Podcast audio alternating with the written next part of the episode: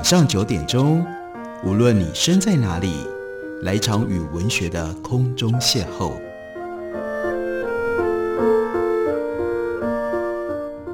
杨照谈书，邀您一同遨游文学世界，认识古今中外的经典之作。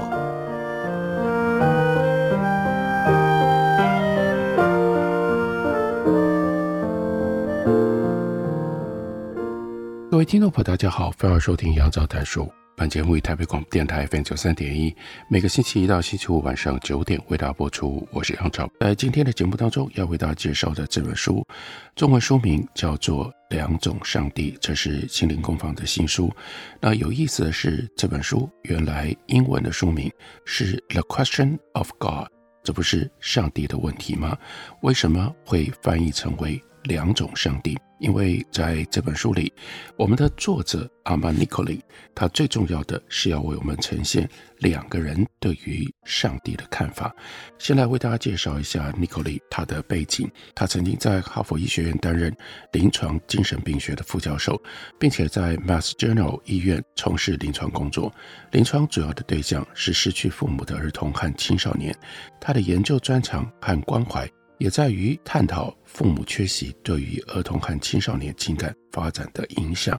他曾经共同编辑撰写第三版《哈佛精神医学指南》。另外，他还是基督教非营利游说组织家庭研究委员会的创始董事会成员。而这本书和他的资历最密切相关的，那是他长期在哈佛大学和哈佛医学院教授关于弗洛伊德以及 C.S. Lewis 相关的课程。所以，两种上帝指的就是这两个人很不一样的信仰。所以我们看一下说明副标题：C.S. Lewis and Sigmund Freud debate God, love, sex, and the meaning of life。如果直接翻译的话，那这本书也就是关于 C.S. Lewis 和弗洛伊德他们两个人对于上帝、爱、性还有生活意义的辩论。为什么凸显两种上帝？其实指的是两个人很不一样的两种信仰的态度。所以，尼科利在书的前言一开头，先把我们带到一九三九年九月二十六日上午，地点是在伦敦西北方一个叫做 Golders Green 的地方，亲朋好友齐聚，干什么呢？要送 Sigmund Freud 最后一程。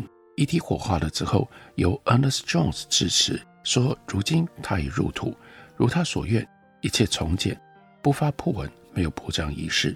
而另外一位在场的是奥地利二十世纪最重要的作家 Stefan Zweig 茨威格。他致辞结尾预言说：‘而今而后，我们深入探索人类心灵的迷宫，无论走到哪里，弗洛伊德的智慧都将光照我们的道路。’在星期天的《纽约时报》头版报道。” Dr. Sigmund Freud 于流亡中辞世，享年八十三岁。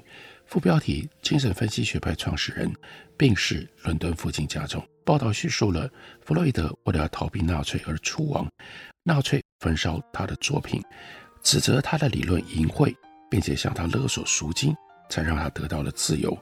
报道当中也提到了弗洛伊德享誉世界的声望与地位。说他是最具争议性的科学家之一，他使精神分析成为全球讨论的话题。他的思想已经渗透进我们的文化和我们的语言。青少年时期，弗洛伊德就展现了非常高的天分，连续七年在班上名列前茅。大学预科以最优的成绩毕业，进入维也纳大学。那个时候他才十七岁，以多种语文博览群书，并且从事研究，涉猎的领域从物理。到哲学，弗洛伊德在科学上的贡献，今天的史家经常跟普朗克或者是爱因斯坦并列。要讲到历史上最杰出的科学家，经常也将弗洛伊德名列其中。最近，他还和爱因斯坦一起登上了《时代》杂志本世纪最杰出科学家特刊的封面。另外，在一本百位最具有影响力科学家的书中，弗洛伊德排第六。今天我们经常所使用的一些名词，英文像是 ego、repression、complex、projection、inhibition、neurosis、psychosis、resistance、sibling rivalry，来自于 Freudian slip，这些真的在英文当中运用的非常的普遍，但一般人也许不知道它的出处。在已知的各种心理模型当中，弗洛伊德所创造的或许仍然是最周延的，而当今的心理治疗方法不下百种，或多或少也都还在使用弗洛伊德的观念。最重要的是，在对人类行为的诠释上，弗洛伊德的理论影响至巨，不只见于传记、文学评论、社会学、医学、历史、教育和伦理，乃至于进入到法学当中。另外，精神分析的基本概念，幼年生活经验重大影响成年后的思想、感情和行为。今天我们更是视之为理所当然。由于他的思想影响无可动摇，有些学者甚至将二十世纪称之为是 Freudian Century（ 弗洛伊德世纪）。弗洛伊德留下来的心智遗产当中，有一部分是他极力主张的无神论人生哲学。这个观点他称之为科学世界观，同时他也长期对抗他称之为宗教世界观的精神世界观。弗洛伊德的哲学性论著广为流传，阅读率远高过他的诠释性或者是科学性的著作，在西方文化的世俗化当中扮演了重要的角色。十七世纪是天文发现凸显了科学与信仰之间无可调和的冲突。十八世纪接着有牛顿物理学，十九世纪有达尔文，二十世纪那就出现了弗洛伊德式的无神论。再下来。Nicolai 就把我们带到另外一个场景，那是在弗洛伊德逝世之后二十四年，一九六三年十一月二十六日的上午，地点是在英格兰伦敦东北方，在 Oxford，朋友跟家人齐聚在圣三一教堂，这时候是要悼念 C.S. Lewis，于是，在引述经文，主说复活在我，生命也在我之后。揭开序幕，仪式结束，人群缓缓而走，走入白日清朗的冷峭，目送棺木从教堂移灵到墓园。一九六三年十一月二十五日，也就是前一天，《纽约时报》是整版报道 JFK 甘乃迪总统遇刺。不过其中有一角仍然有一个标题写着：“作家 C.S. 路易斯逝世，享年六十四岁。”照片下方。报道文长数栏，扼要叙述 C.S. 路易斯多彩多姿的一生，说他的学术成就斐然，实至名归，并且评论了他销量数以百万计的学术和通俗著作。同时特别提到，他是在改变了世界观，从无神论者转成了信仰者之后，他的作品才大获成功。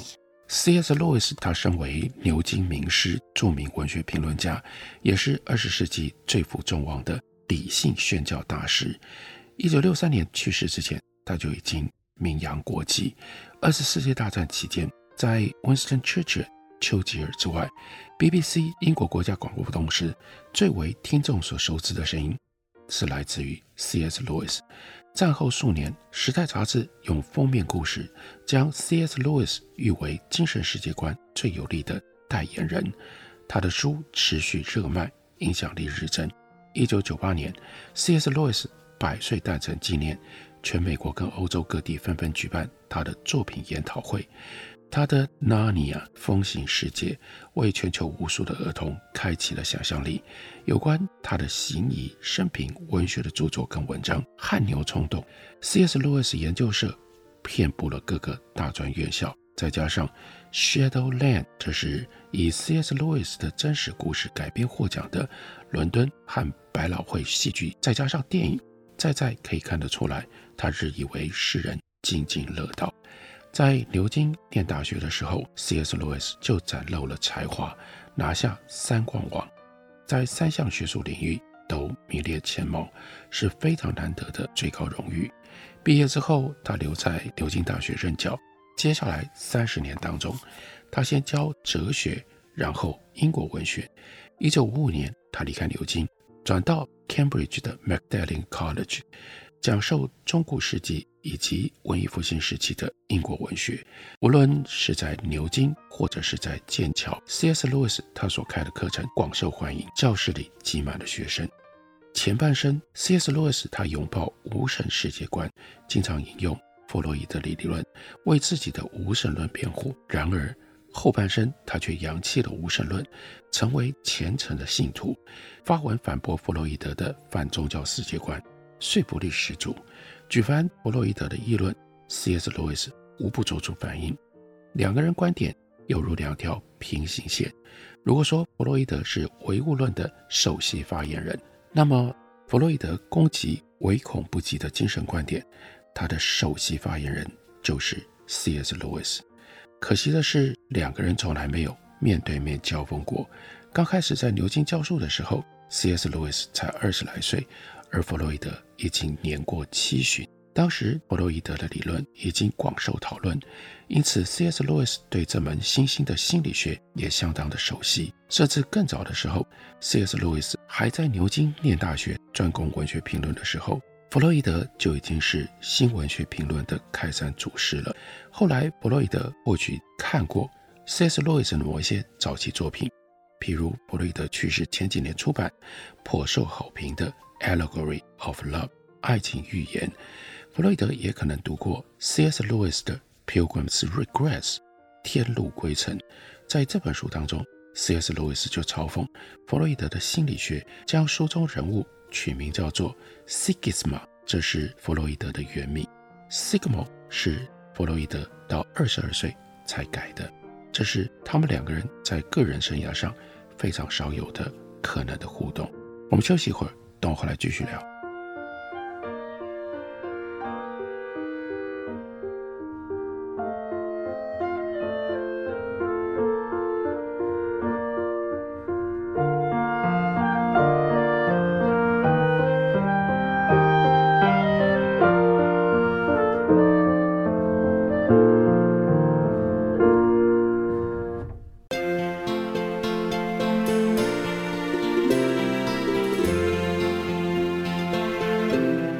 大家好，我是谢晶晶。最丰富的资讯，最热情的音乐，都在台北广播电台 FM 九三点一，AM 一一三四。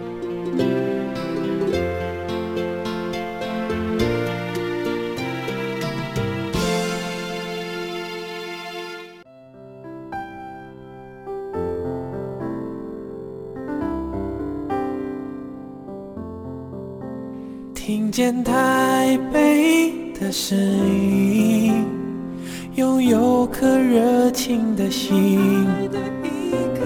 有爱与梦想的电台，台北广播 FM 九三点一。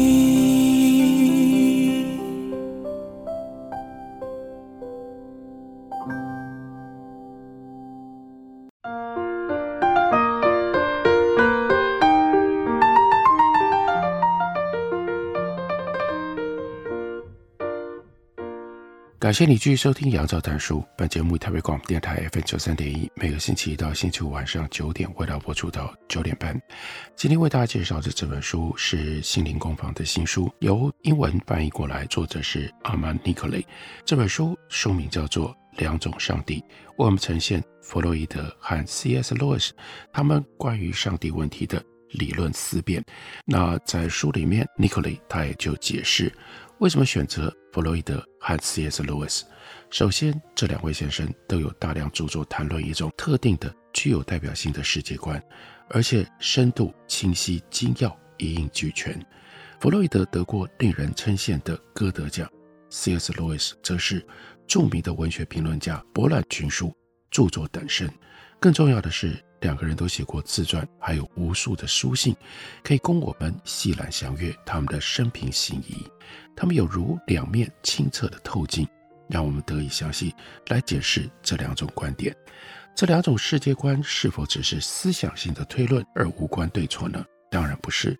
基本前提是上帝不存在，另外一个是相反，前提是上帝存在。因此，两者互不相容。换句话说，如果一方为对，另外一方必为错。既然如此，我们要问：知道何者为真，有那么重要吗？没错，弗洛伊德和 C.S. 路易斯都认为的确如此。两个人都穷尽大半生之力来探讨这些问题，反复的质问：真的是这样吗？上帝是否存在？弗洛伊德念兹在兹，从他的书信集里就已经可以看得出来。早在维也纳大学念书的时候，上帝存在的问题就已经一直不断地出现在他的生活里，在他的思想论述当中更是一以贯之，一直到他最后一本大作，那就是《Moses and Monotheism》（摩西与一神论）。在世界观的问题这篇文章当中，弗洛伊德力斥上帝存在的说法，针对受苦的问题 （suffering），弗洛伊德提出了心理学的论点。说神的概念其实别无其他，只不过是面对人生的苦痛无常、炽弱的心灵渴望父母保护的一种心理投射而已。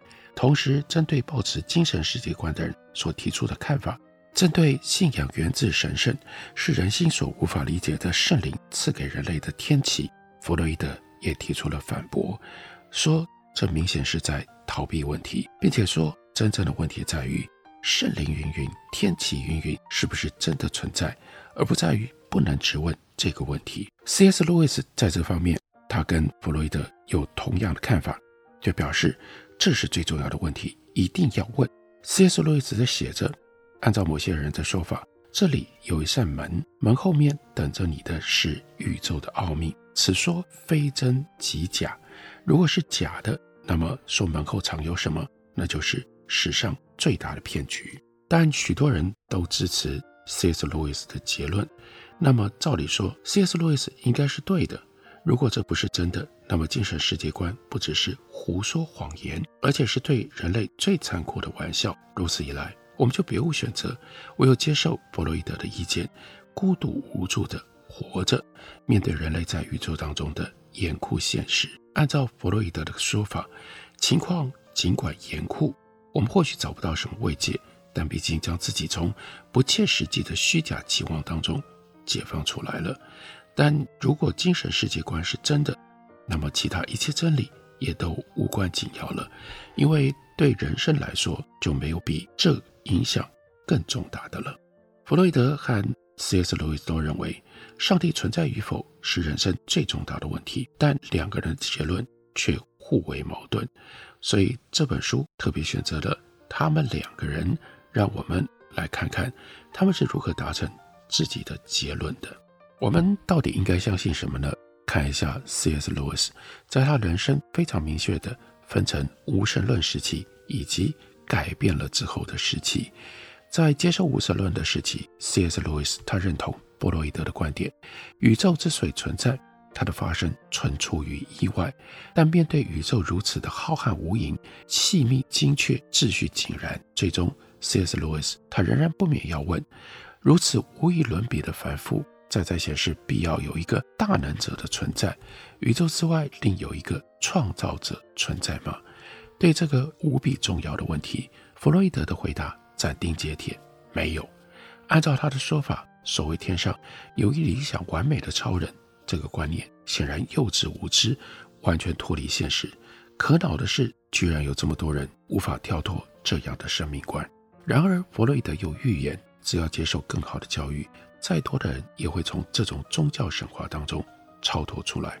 弗洛伊德提醒我们，世界不是幼儿园，敦促我们去面对残酷的现实。在宇宙当中，人类无所依靠。总之，弗洛伊德大声疾呼：“你们要长大！”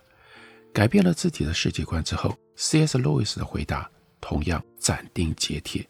他说：“有。”他断言宇宙到处可以见到指标，一如康德所说的“星辰遍布天际，道德自在人心”，再再显示有一个大能者在焉。他敦促我们张开眼睛，环顾四周，领略自己眼目所见的一切。总之，C.S. 路易斯大声疾呼，他说的是觉悟。无论弗洛伊德。或者是 C.S. 路易斯所给的答案都果断、清晰、明确，但互不相容。无论在学术著作、自传，或者是医生所写的书信当中，弗洛伊德都说自己是唯物主义者、无神论者、不信神的医者、异教徒以及无信仰者。去世前一年，弗洛伊德八十二岁了。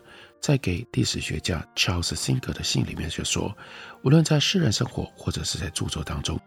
我从不讳言自己是一个彻底的无信仰者，但他显然忘了，在给 Silberstein 的信当中，他曾经犹豫过，不过那是他求学生涯当中一段为时甚短的时期。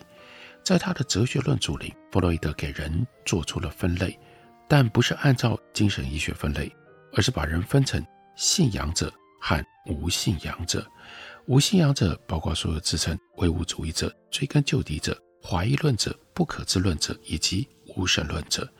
信仰者则包括了所有理智上赞同有某种超自然存在的人，以及类似 C.S. Lewis 这一类经历过精神上的转变。改变了他们的人生，并且使自己成为新人的人。弗洛伊德称他的世界观是科学的，因为他的前提是知识只能够来自于研究。当然，这个基本前提本身就不是建立在科学研究上。相反的，它只是一个无法验证的哲学假设。知识来自于研究，而不是来自于启示，这是一种假设。弗洛伊德显然明白，上帝不存在。这个否定命题，就逻辑上来说是无法加以证明的。因此，他如果要为自己的世界观辩护，唯一的方式是把相对立的世界观贬到一无是处。因此，弗洛伊德对精神世界观采取了有系统的持续攻击，攻击不遗余力。他写着：奇迹故事与严谨观察所传达的讯息。是相抵触的，并明显背离了人类想象力所产生的影响。他一口咬定圣经充满了矛盾、篡改和造假，又说有头脑的人无法接受信仰者的非理性或童话故事。而另一边，人生前三十年，C.S. Lewis 他认同弗洛伊德的无神论。迈入青少年之后不久，唯物论就已经在他的心中定型了。在此之前，确实参加传统宗教活动，一概为家庭和寄宿学校的规矩是从。强制性的礼拜仪式是做白日梦的机会。在自传当中，C.S. 罗斯回忆说，宗教体验完全没有，照本宣科做祷告，时间到了去上教堂，觉得这一切既厌烦又无聊，机械式的信他的教，不觉得有什么乐趣可言。童年的宗教只留了残迹。寄宿学校的生活更是逐渐将这样的残迹给抹除了。青少年后期在给同龄朋友所写的信里，他就说：“我不相信有上帝。”即使是在这样的年少时期，C.S. Lewis 已经简明扼要地交代了自己。十年之后，他到牛津任教，Lewis 他就经历了一次重大改变，从无神论转而变成以旧约和新约为本的信仰。同事当中颇有他深为敬仰的才俊之士，和他们深入讨论之余，多年来阅读某一些作家作品，C.S. 路易斯他就建立了坚定的信仰，不只是相信有一个宇宙的创造者，而且相信这位创造者曾经介入了人类的历史。在 C.S. 路易斯畅销著作的序言当中，他用了十几个字道出了他的世界观：世界有一个上帝，耶稣基督。是他唯一的儿子，并且在书里做了更详细的交代。他说，全体人类可以分成两类：相信有一神或多神的多数人，以及不相信有神的少数人。所以，弗洛伊德和 C.S. Lewis 他们两种不一样的看法，两种不一样的断言，但是关于同样的一个上帝，如何看待上帝？会用什么样方式影响不只是人的信仰，乃至于人如何面对这个世界，如何处理生活。这本书就是用这种方法来为我们讨论心理学和宗教之间非常特别的互动。作者是阿曼尼科利，书名叫做《两种上帝》，我们该信什么？该怎么活？感谢你的收听，我们明天同一时间再会。